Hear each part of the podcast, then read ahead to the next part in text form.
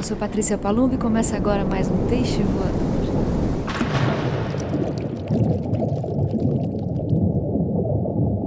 Eu adoro gravar o Peixe Voador aos domingos. Hoje faz muito frio em São Paulo. Ontem, aqui em casa, que meu amigo Zé Nogueira, meu querido, saudoso amigo Zé Nogueira, disse que parecia a ponta das canas em Ilha Bela, o vento estava de 15 nós. Hoje está 10 nós e tá frio a beça. Cacau e eu descemos bem cedinho para aquele momento que é dela, não é? No dia. E olha, voltamos rapidinho. Não só porque a gente não passa tempo na rua, mas também porque estava frio demais, um vento gelado. Aí subi, fui dar uma olhadinha nos meus aplicativos de meteorologia e tá 11 graus. E tá 10 nós de vento. Gente, isso é vento muito e vento gelado. Eu vou confessar que eu fico um pouco encarangada nos dias de frio. Prefiro ficar recolhida, quietinha. Mas temos essa sorte, né? Estou dentro de casa, tenho uma casa para estar dentro. Bom, o peixe voador de hoje vai atender vários pedidos e um pedido meu também, porque as coisas têm sido tão difíceis para nós, né? A gente recebe tanta notícia de descaramento, de. Ah, não sei nem o que dizer. Eu fico meio sem palavras para descrever o que é isso tudo que está acontecendo nesse país. Mas sigamos, né? As palavras são importantes. A gente tem dito isso aqui. Ou não estaria eu aqui abrindo o microfone e falando com vocês. Mas a meu pedido, vou falar hoje do Pasquim. Quero contar para vocês um pouco dessa época aqui na vida do nosso país, em que vivíamos uma ditadura militar. Eu era criança, não tinha noção do que estava acontecendo, exceto por ter que cantar o hino e fazer fila antes de entrar na sala de aula, e por ver que os chefes do meu pai na Petrobras eram todos generais. Isso era muito louco. Mas não questionava, né? Criança, você vive o que tem que viver. E o Pasquim foi um jornal absolutamente revolucionário, libertário, safado, sem vergonha, sem papas na língua, em plena ditadura militar. Eu tenho aqui uma edição que ganhei de presente muitos anos atrás, que eu amo. Tati Weber, minha querida, me deu isso de presente. Eu amo entrevistas, tanto que faço disso meu ofício. E aqui a gente tem Tarso de Castro, Paulo Francis, Milor, Jaguar, Muitos homens. O Pasquim, a gente tem que reconhecer, era um reduto machista, mas, ao mesmo tempo, de intelectuais gritando pela liberdade. Isso é muito importante, a gente tem que reconhecer esse lado. Eu separei uma entrevista do Di Cavalcante, só para fazer uma graça com os amigos cariocas que estão passando por situações assustadoras hoje no Rio de Janeiro desde tudo isso que a gente sabe até a questão dos Correios. Fabi Pereira, minha colega jornalista que também fala de música brasileira, me falou que o Correio só entrega boleto. Não entrega carta, não entrega livro, não entrega encomenda, não entrega remédio, só conta. Por quê? Por quê? Olha esse Rio de Janeiro, gente. Até os Correios, ou os Correios, tem essa onda. Olha que loucura. Aí peguei de Cavalcante e adorei um pedacinho da entrevista. Essa foi feita em agosto de 1969. O título é A Avenida Atlântica Precisa Ser Fulminada. De Cavalcante, um dos grandes nomes da pintura brasileira, entrevistado pela equipe do Pasquim. A entrevista durou 12 horas, de uma da tarde até uma da manhã. durante as quais foram consumidas inúmeras garrafas de vinho franceses e chilenos, uísque escocês, cachaça brasileira, com o apoio moral da nossa equipe. Para Di Cavalcante, que mora no Catete, o verdadeiro rio é o que fica do lado de cá do túnel. O outro é uma estação balneária muito frequentada por provincianos. Então vou ler aqui um pedacinho para vocês dessa entrevista. Tarso de Castro pergunta: Por que você faz campanha contra Ipanema e Leblon? Di Cavalcante. Eu não faço campanha contra Ipanema e Leblon, apenas caracterizo como uma cidade diferente da verdadeira cidade do Rio de Janeiro. A civilização carioca é uma, fora do túnel é outra. É um balneário com suas características. Não sou contra, apenas constato. E como sou velho, 72 anos, prefiro aqui, no Catete, antes do túnel. Então, onde está o verdadeiro Rio de Janeiro? É óbvio que é do lado de cá, do lado da Bahia, aqui você sente o subúrbio carioca, Machado de Assis, Lima Barreto, sente a história do Rio, porque o homem tem este lado histórico e de tradição. Hoje em dia, um sujeito da minha idade não pode ir num bar que ele foi há 30 anos porque não existe mais o bar. Mas pelo menos existe o nome das ruas e existe o ar. Eu gosto também de uma pergunta que eles fazem aqui sobre os anos 2000. Você que é um homem internacional, como vê o Brasil dentro do mundo moderno e quais as perspectivas para o ano 2000? Ele responde: Eu não gosto de ser chamado de internacional porque parece cozinha internacional que é a pior do mundo.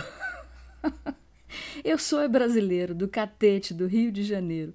Acho que o Brasil tem um potencial de vida extraordinário, mas o brasileiro precisa ter a convicção de que o trabalho é a melhor coisa do mundo.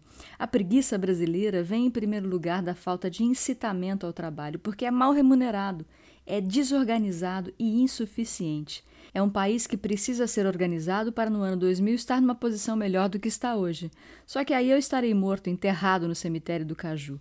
Aqui acontecem coisas assim. Inventam de valorizar o girassol e aí fazem institutos, investimentos, promoções para o girassol.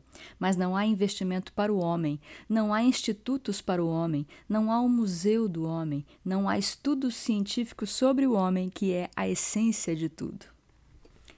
1969, gente.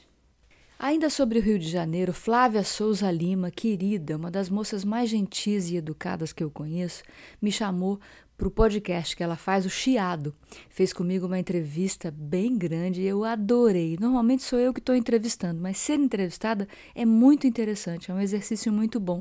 Numa conversa, que é uma boa entrevista, você tem essa oportunidade de refletir ao se ouvir porque isso é uma coisa importante. Quando você fala, você tem que se ouvir, né? Não é para ficar paranoico, esquizofrênico, ouvindo né, sua própria voz ou suas várias vozes dentro de você, mas é importante que a gente se ouça, se veja, se conheça, se perceba. E Flávia me deu um presente maravilhoso que, infelizmente, por conta dos correios do Rio de Janeiro, talvez não chegue, mas quando eu ouvi o chiado que ela fez com Cristóvão Chevalier, que também é poeta, filho da maravilhosa Scarlett Moon de Chevalier, eles falaram sobre um livro de poemas de Caio Fernando Abreu. E fiquei louca, né? Comentei ali no post do Chiado, quero saber que livro é esse, não conheço. E Flávia, fofura, querida, vai me dar de presente.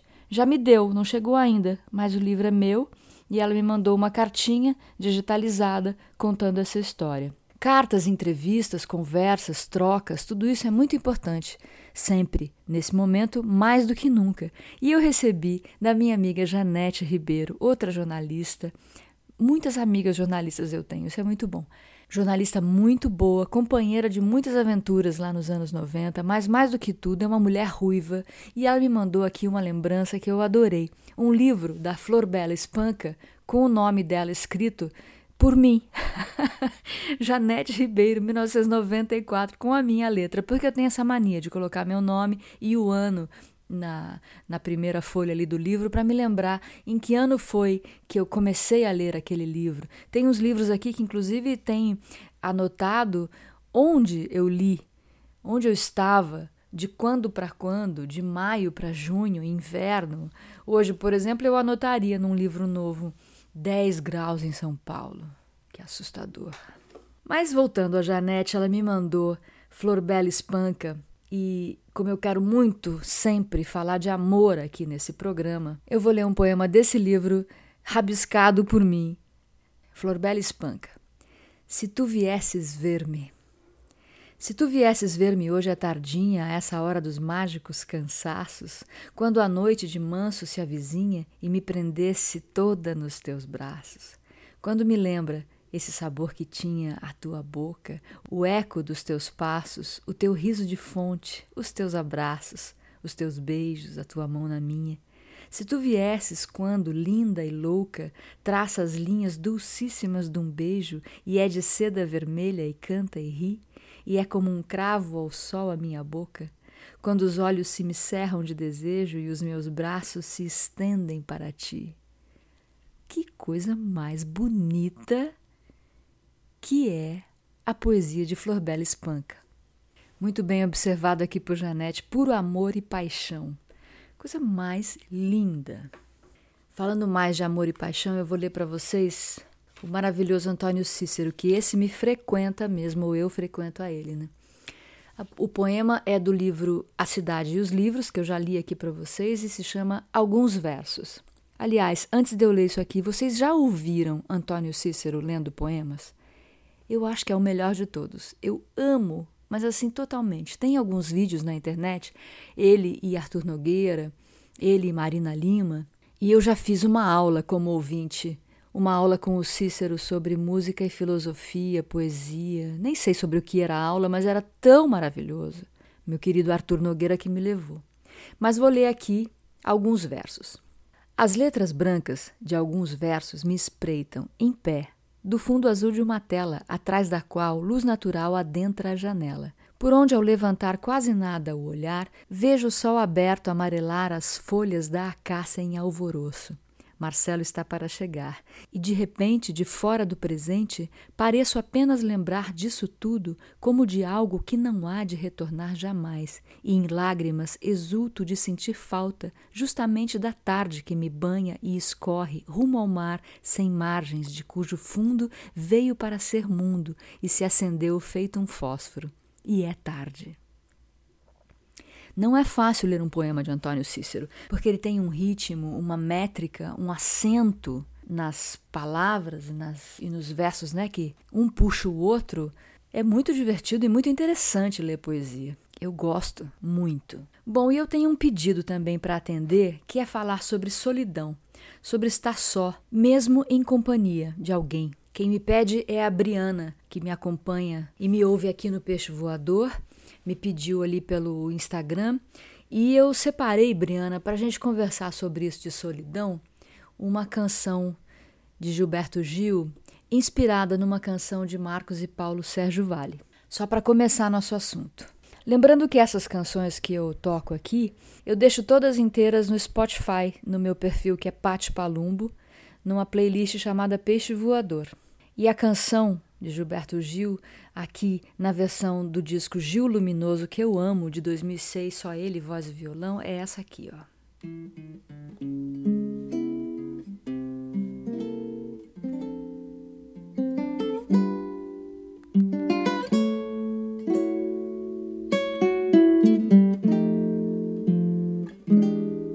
Sabe, gente, é tanta coisa pra gente saber o que cantar, como andar, onde ir, o que dizer, o que calar, a quem querer.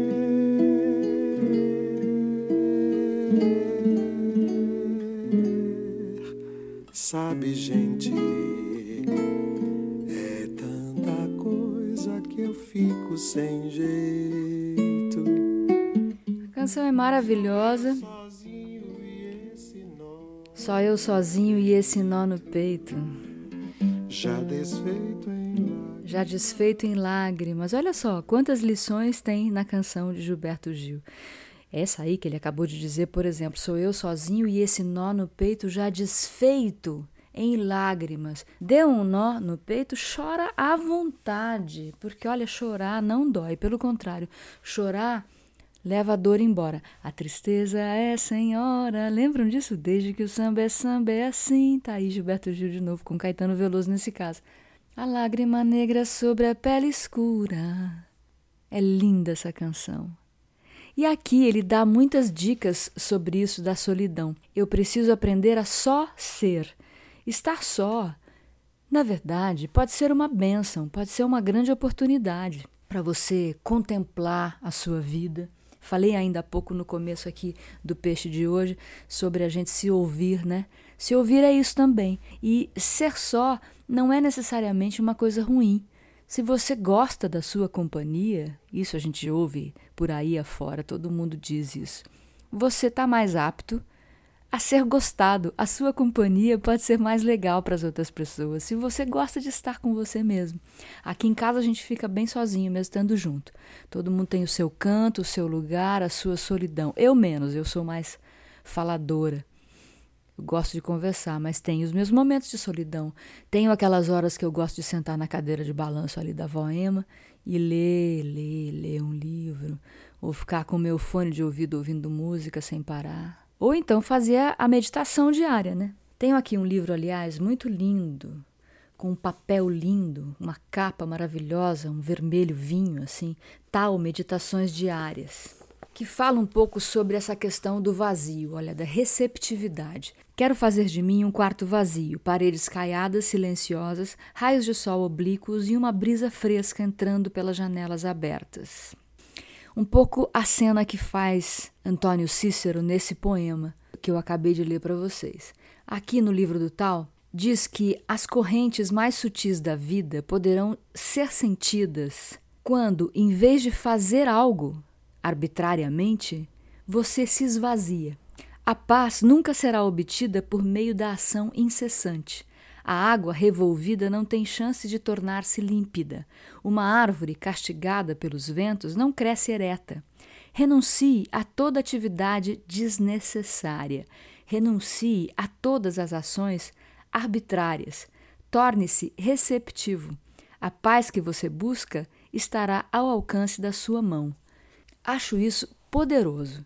Acho isso uma grande lição. Porque muitas vezes, especialmente na situação em que a gente está vivendo agora, em que a gente está dentro de casa, muitos de nós não podem sair para trabalhar, muitos de nós não têm trabalho. A gente fica meio assim, né? Sem saber o que fazer, batendo cabeça dentro de casa. Nesse momento midiático, então, mais complicado ainda, porque você tem que postar coisas, postar coisas, fazer lives e, e aparecer e é como se a gente tivesse que dar satisfação da nossa vida o tempo todo. Enquanto que a vida, na verdade, ela acontece dentro da gente, né? Agora que a gente está dentro de casa, é o momento ideal e perfeito. Juro, não estou sendo odara, hippie, nada disso, mas é verdade. É o momento ideal para a gente olhar para dentro nessa solidão e perceber qual é o propósito. Estão entendendo o que eu estou dizendo? Vejam, eu não sou filósofa, eu sou uma jornalista que joga a conversa fora aqui com vocês. Mas, como Briana me pediu para falar de solidão, eu fiz aqui esse caminho. É a hora, sem dúvida, para a gente entender o que, o que vale a pena de verdade. Aprender a ser só, aprender a só ser. É a hora. Claro, vamos cultivar o amor. Você está em casa bem acompanhado, que delícia. O mundo é tão cheio de coisas ruins, né? Que se a gente não cultivar as boas, a gente se perde nesse mar horrível. Não pode. Então, eu vou tocar mais duas canções aqui. Eu já estou me demorando muito, o peixe voador já está ficando muito grande, muito comprido, mas eu vou colocar duas canções aqui. A primeira delas é a que é, inspirou Gilberto Gil a fazer Eu Preciso Aprender a Só Ser. Uma das coisas, né? ele fez uma brincadeira ali, claro, na referência a essa canção de Marcos e Paulo Sérgio Vale, que, gente, tem uma gravação de Elis Regina no programa do Fernando Faro, o ensaio, que é um luxo. Vamos tentar ouvir. Há controvérsias, né? As pessoas dizem que é Menino das Laranjas, outros dizem que é o Arrastão.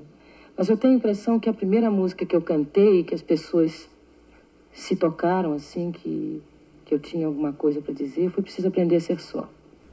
Foi, foi num show no Little Club. Era Marli Tavares, Gaguinho, Bossa 3 e eu.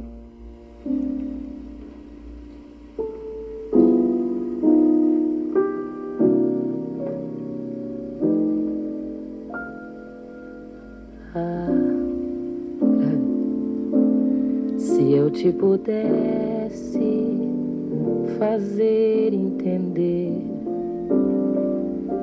Sem teu amor, eu não posso viver.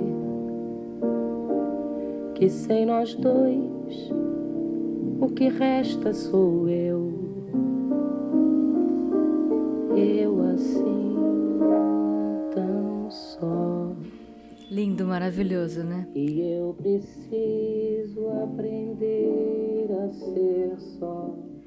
Fernando Faro, grande Fernando Faro, tão importante esse homem para o jornalismo brasileiro, para o jornalismo musical no Brasil, um grande ídolo de todos nós, sem dúvida, que amamos o jornalismo, a canção. Ele fez esse programa ensaio durante a vida toda quase dele. Inventou um jeito de fazer TV para falar de música e esse programa com Elis Regina está super disponível aí na internet. A TV Cultura já disponibilizou ele inteiro em partes, dá para encontrar.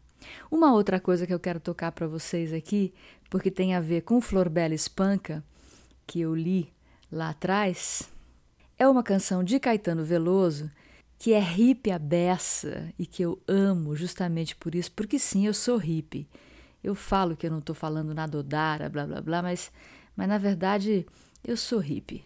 Então eu vou tocar para vocês essa canção que faz parte do disco Cinema Transcendental. Até o nome é hippie. Isso vai ser para encerrar o programa de hoje, que eu, eu vim aqui para o meu estúdio pensando. Meu estúdio, vejam bem, é um quarto dentro da minha casa, com o meu computador ligado e um microfone, onde eu faço também o Vozes em casa. Mas eu vim aqui pensando em falar sobre amor, delicadeza, gentileza, sobre arte, só coisas bonitas. E ontem, pensando nisso, em coisas bonitas, em amor, eu lembrei dessa canção e fiquei cantando que nem uma maluca aqui em casa, bem alto. E fui buscar, claro, para ouvir e fiquei ouvindo repetidas vezes. Compartilharei agora com vocês para me despedir. Vamos ouvir Caetano Veloso. Tudo que ressalta quer me ver chorar. Louco por você. Nada esquece de armar uma lágrima que às vezes vem bater na cara, onda do mar, até gritar de felicidade, tarde cinza. Delícia total. Tarde cinza, lágrima prismática, louco por você. Gente, a canção brasileira é um universo de beleza que me espanta diariamente, no melhor dos sentidos. Vamos lá, vamos ouvir muita música esses dias todos, bem alto. Eu li também esses dias, eu coloquei música bem alto, bem alto, até eu esquecer o que estava acontecendo lá fora. Enfim, gente, esquecer não dá, mas dá pra gente dar uma uma liberadinha vez em quando, né? Lendo, chorando, ouvindo música, dançando, ligando para os amigos, buscando um trabalho para fazer em casa, um serviço, né? Se ocupando, faz um podcast, um programa de rádio, escreve um livro, faz um pão de fermentação natural. Gente, eu fiz um bolo ontem, aliás, que ficou horrível. Eu não sei fazer bolo, definitivamente. Eu sigo tentando. Muito obrigada a todos pela audiência. Obrigada às minhas amigas jornalistas que me mandam tantas referências boas, às amigas que não são jornalistas também. Obrigada à minha equipe Rádio Vozes, porque o Peixe Voador é uma produção Rádio Vozes. Até o próximo programa. Fiquem bem, bebam muita água, se cuidem e, por favor, fiquem em casa. Eu sei que para vocês eu não preciso falar, mas eu falo que é para que isso repercuta. Fiquem em casa saúde para todo mundo.